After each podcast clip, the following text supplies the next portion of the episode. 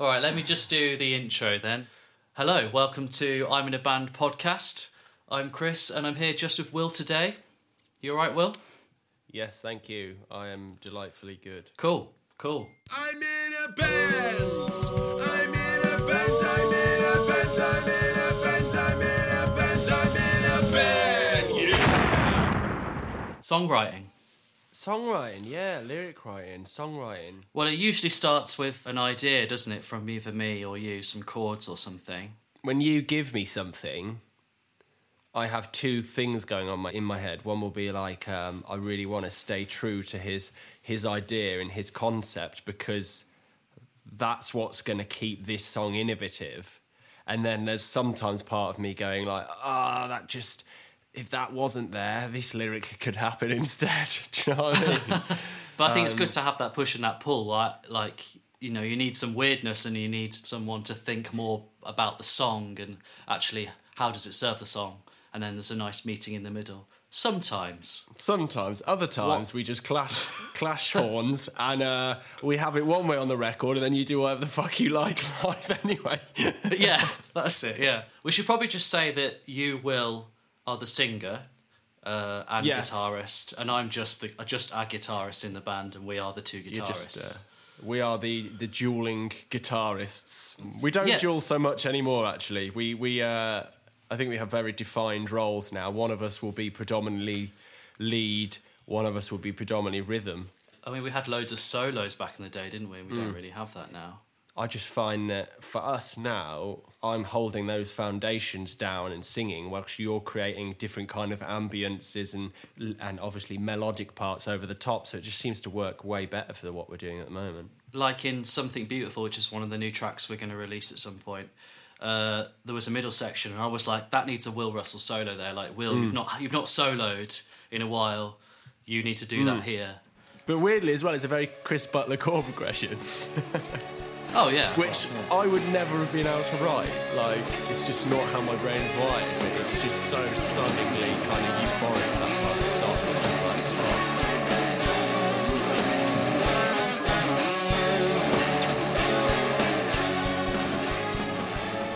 everyone's witnessing you complimenting me on my playing. That doesn't usually happen. Uh, as men, we don't usually do that. Lots of kicks in the dick at practice, isn't there? But we're not at practice, so it's fine. Anyway, so lyric process. Talk to me. I mean, I, you know, we've never had a number one. I'm no Ed Sheeran. I'm no uh, Pussycat Doll. But um, you get taught how to play guitar and you go to guitar lessons. You get taught how to do drums, but no one really teaches you how to do lyrics. So I, I basically want to discuss that now, which is when I have a, or when you give me a chord progression, or when I have my own chord progression. And I'll try and hash out a melody first, try and get something that's hooky. And then, as without it sounding kind of hippie as fuck, I'll be like, "Wh- what's the song, what's the music saying to me? Texturally, is it kind of gritty? Is it soft? And then I'll think of words that fit those things. So, what's soft, what's gritty, you know, like rocks and kind of cushions and that kind of stuff. And that will start to form an image in my head of how I want that particular part of the song to go.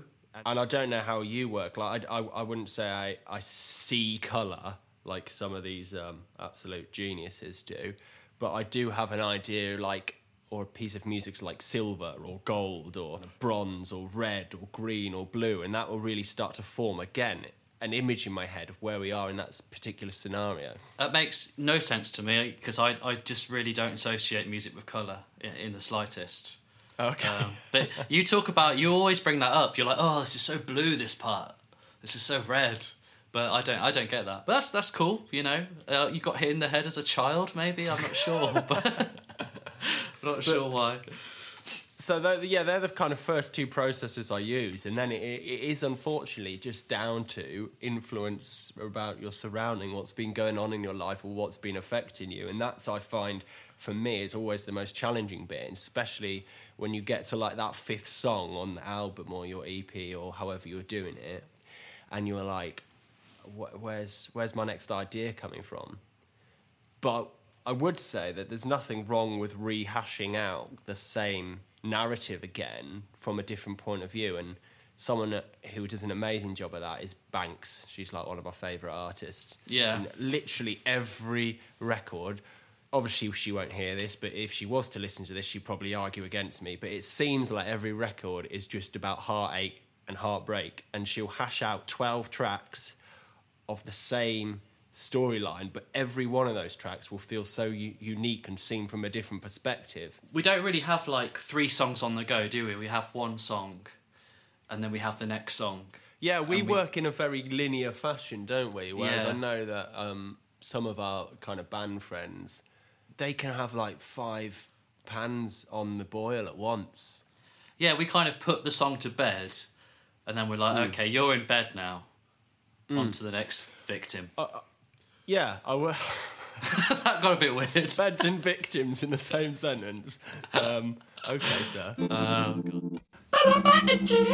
You could just do guitar noises down to down down the microphone. Just And we're, um, maybe we could talk a little bit like working with Matt and what, what he's he's done. yeah, I mean, you, you get so kind of honed in on these ideas that you can't see from a, a different perspective, or you can't see something that is literally so simple. Matt, who's this producer we're working with at present, he's really kind of worked the songs so far. I mean, he'll probably hear this and be like, I haven't even touched you guys yet. Wait, wait, this is just the start, man. you don't know shit.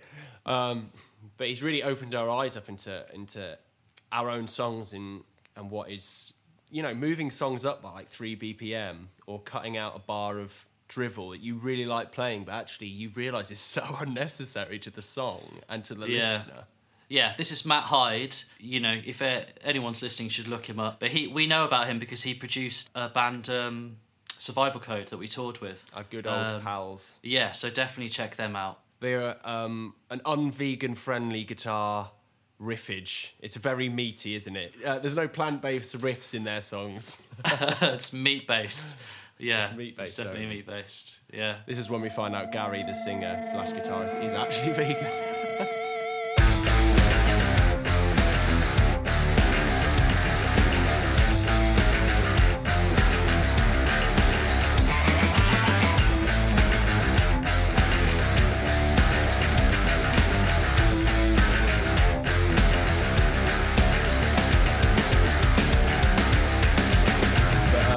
That's one thing I would say actually. Um, is don't be afraid to share your music as demo stages with lots of people. Accept their criticism. You don't need to necessarily agree with it, but don't always think you're right. Because I think one thing we could have learnt on many years ago was to share share your songs with other people, get their get their kind of feedback. It, you don't have to take it on board, but if enough people say the same thing, then clearly what they're saying is right. You know, I think one thing Lunakiss have learned through the years is you're you're right. The more you start writing for yourself and other people, the better the party will be at those gigs. You feel like you're writing for them, but you're enjoying that moment too. That's when the gigs just feel euphoric because everyone is on the same page.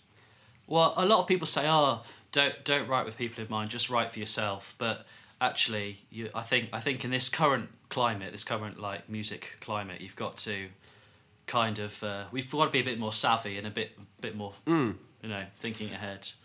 Yeah, I think you need to find your own uh, artist identity, as in what what is it your band or your you know your solo sound is, and what defines you as an artist, and then you need to find a way of managing that so that it it relates to people listening to your songs. And I think when you can do that.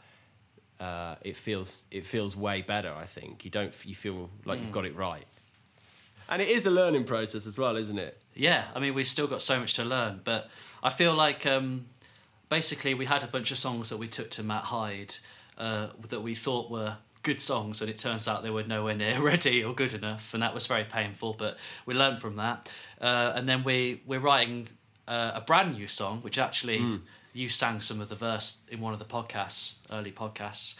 Lust for Blood, and we've already started cutting sections out because we're just preempting the conversation we would have with Matt. when you when you when you write your first song for your new record or your new kind of journey musical journey that I did finger quotes there Um, that is like the identity for what you think is going to be the journey moving forward, isn't it? And then you Yeah. get like four songs down the line, and you're like, shit, this song here is the identity of the next three. And then you realize that it's not till you hit the last one and then go backwards on them with that big thread of rope and tie it all together. You realize that actually they've all somehow start to influence each other in kind of the future. And then you have to go back into the past and manipulate those songs to fit the ones that are more current. Yeah, so by go, going back into the past is is going back and re-demoing the songs, isn't it? And Mm. that's something we do. I mean, we've done each song four or five demos, haven't we? Yeah, and it's- then it's pretty rough. yeah. So that that that's how you. I mean, I, I would say it's very very important to re- self-record your stuff. um, yeah. And and listen to it a lot and and don't be afraid to change it and try ideas out. and probably get an idea of the tempo pretty early on so you can get those click tracks down because um, one of our songs that I was just talking about a moment ago, We Could Be Friends, we, we started at like 170. And I think by the time we got to this demo we're at now, I think Matt's got it to like 183 or something. So it's gone up 13 BPM.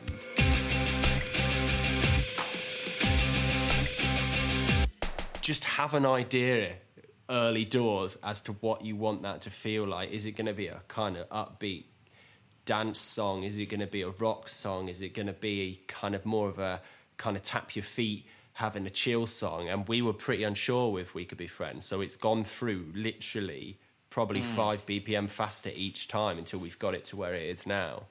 Yeah, so you wouldn't get that without demoing at all.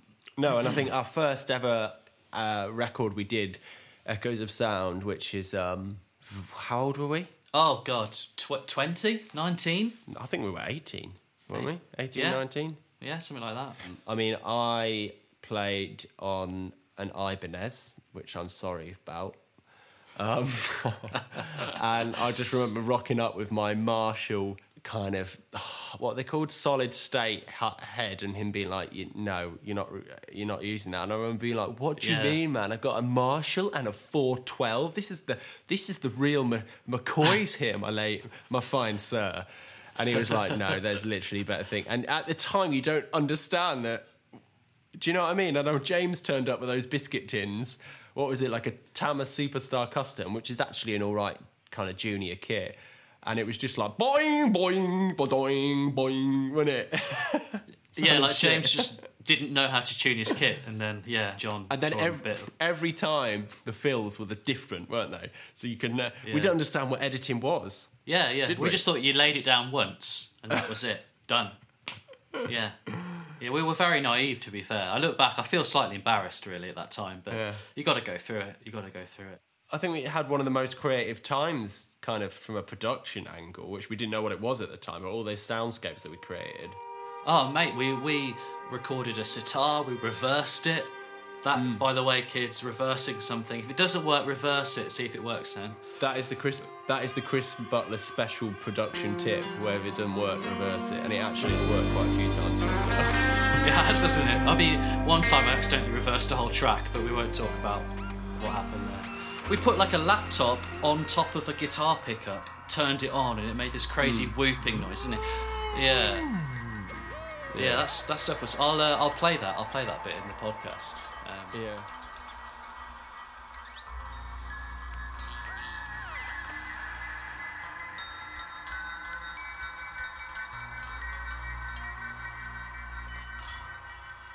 Just just Um, the and your other Chris Butler moments, which is the start of uh, Not Afraid, which is off our like current album.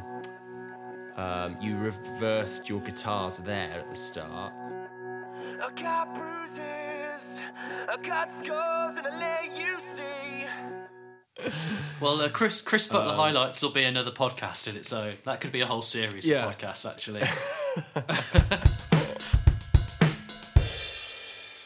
All right. Anyway, I had a, I had a question. Right. Um, do you have lyric ideas like written down that aren't to any music? Do you just have like some poetry that you put down, or do you literally have to have the chords in order to think of the words? To quote my friend, he's not my friend, I've never met him, uh, Roger Waters, I have a little black book with my poems in. Roger. Roger.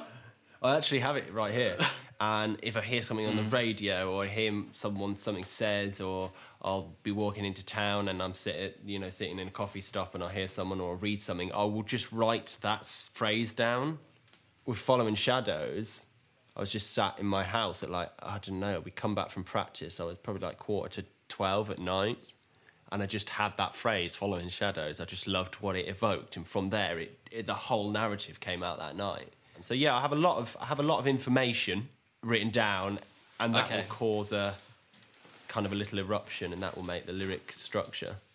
But we've been writing lyrics for this EP like, for the last few songs quite collaboratively um, well, since Tommy joined, and that's been a really refreshing process as well because it's allowed the songs to have more obviously vocabulary, which is one. And if you think what I was saying, like I hear an idea or a phrase and I write it down, everyone else has that as well. So you're exposed to way more kind of genius moments, like in Lust for Blood the other day when we were just finishing that writing session, which went on for two hours and it was terrible. And you said one lyric as a kind of throwaway right at the end, putting your guitar away, as if nothing would come of it, and it it, and it made it into the song. And it's in those moments you're like, oh, I remember just. Uh, uh, and I would, that will be one of those lyrics which, like, every time we sing live, I will always know as that's the time he put his guitar away and just threw this lyric at me, and it was like genius moment. Just try. I, I think I've gotten a, a very early following shadows here. Can you hear this? Oh, no, it's coming out here.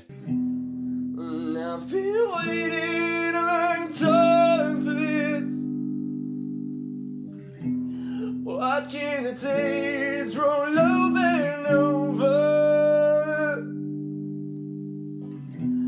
Following shadows into new places. Following you around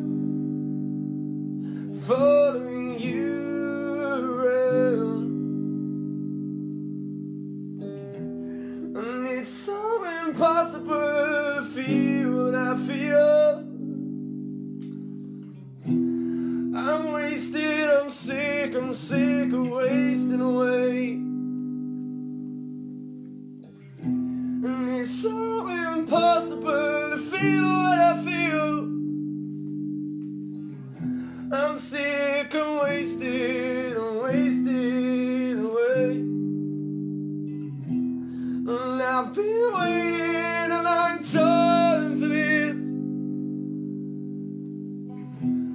Watching the days roll over and over.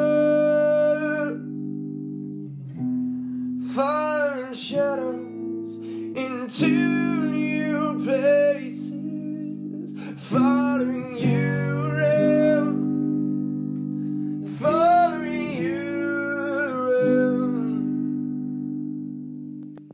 But we tried it loads of different ways, man. I remember like trying it on an acoustic, trying it with an electric, uh, trying it with drums. Um, just so many different ways of producing it. Yeah, yeah, we got really experimental. We got some handbells out Yeah. at one point. I remember that was a waste. That was an avenue. James wasn't worth loved exploring. it. James was off for about an hour, just ding donging round the bloody round the studio. At the time, we were listening to obviously, you know, we're all big um, Bon Iver fans, and we were listening to quite a lot of James Blake, and I was listening to a ton of Banks, and a lot of that music uses quite a lot of hook line, which is more electronic, so it's triggering the same thing again. I was just humming down that mic. Um, and then it makes its way onto your guitar part, whether you did it consciously or unconsciously. And I remember hearing it practice and Yeah. thought, when we talked earlier in the podcast about themes and having a, a thread, it's almost like the da da da da da became the theme of the song. It, it's a really nice way to uh, create a cohesiveness without using something so obvious.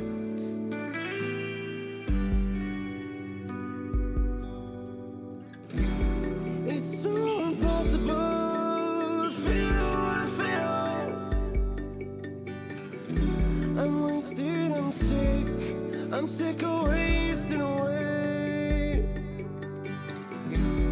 It's so impossible to feel.